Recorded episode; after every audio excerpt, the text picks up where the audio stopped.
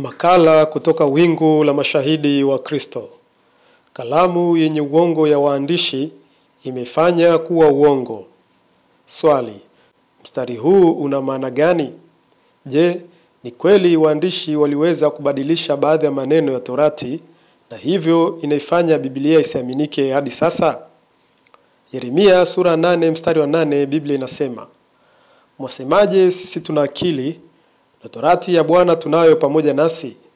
Lakini tazama, kalamu yenye uongo ya waandishi imefanya kuwa uongo.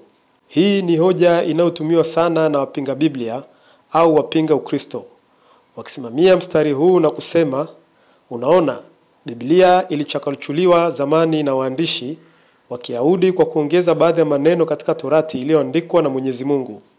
Kwa hiyo, hiyo inathibitisha kuwa Biblia ni kitabu chenye kasoro.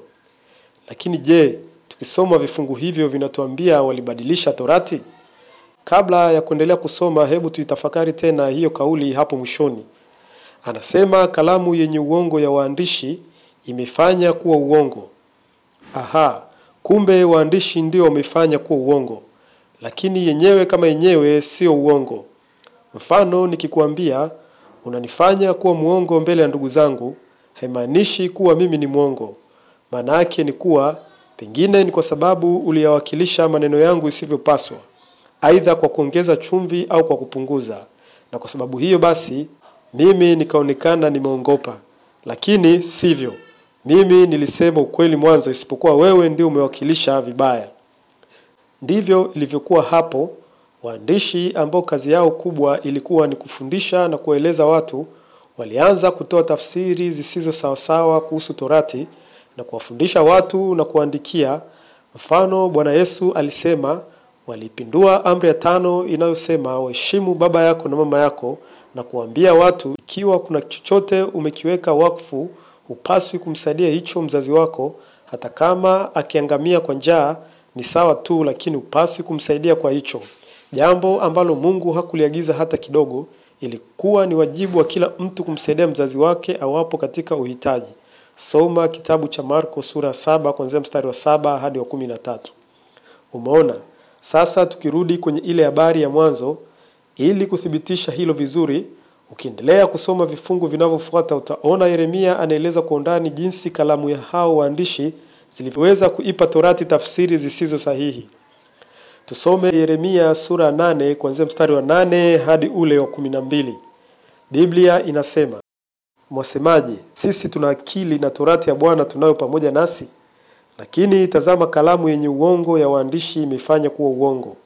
Wenye hekima wametayari, wamefadhaika na kushikwa. Tazama, wamelikataa neno la Bwana, wana akili gani ndani yao? Basi kwa hiyo nitawapa watu wengine wake zao, na mashamba yao nitawapa wale watakao wamiliki.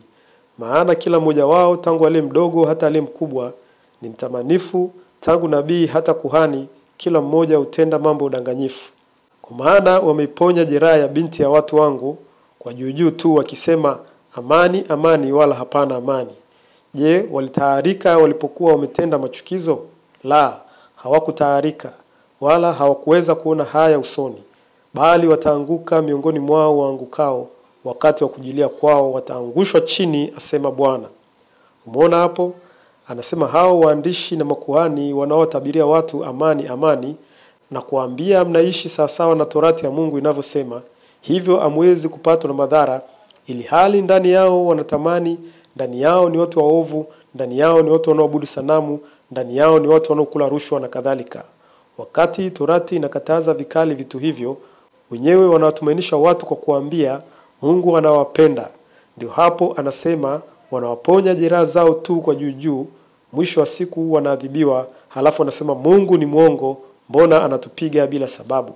Je, waandishi wa namna hii wapo hadi sasa? Jambo hilo hilo hadi sasa lipo katika kanisa la Mungu. Siku hizi za mwisho, Makristo na manabii wengi wa uongo wametokea duniani, nao wanawaponya watu wa Mungu juu juu tu, hawaelezi ukweli wote, mpaka inafikia hatua Mungu anaonekana mwongo, asikii wala hajibu. Wanawaambia utafanikiwa, utabarikiwa, kesho yako ni ya kung'aa kama jua. Wanaambia watoe sadaka nyingi, watumie maji ya upako, watumie chumvi za upako, wakati mwingine wafunge hata mwaka mzima ili kwamba Mungu awabariki, lakini wanasahau kuwa hao watu wana mizigo ya dhambi ambayo ndio hiyo inawafanya wasijibiwe maombi yao na Mungu, kama vile maandiko yanavyosema katika kile kitabu cha Isaya sura 59 mstari ule wa kwanza hadi wa tatu: Tazama, mkono wa Bwana hukupunguka hata usiweze kuokoa, wala sikio lake si zito hata lisiweze kusikia. Lakini maovu yenu yamewafarakisha ninyi na Mungu wenu, na dhambi zenu zimeuficha uso wake msiuone, hata hataki kusikia. Kwa maana mikono yenu imetiwa unajisi kwa damu, na vidole vyenu vimetiwa unajisi kwa uovu.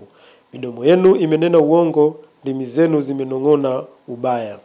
Hivyo hao watu wanataabika Januari mpaka Disemba, lakini hawaoni nuru yoyote, hawaoni uzima wowote. Ndio kwanza hali inazidi kuwa mbaya. Mwishoni wanakata tamaa, wanasema Mungu hajibu maombi na wanawageukia waganga wa kienyeji. Ndugu, neno la Mungu ni kweli kabisa. Akisema atakuponya, atakuponya kweli kweli. Akisema atakubariki, atakubariki kweli. Lakini ni sharti ujue anataka nini kwanza kwako, ili hivyo vyote vikujie.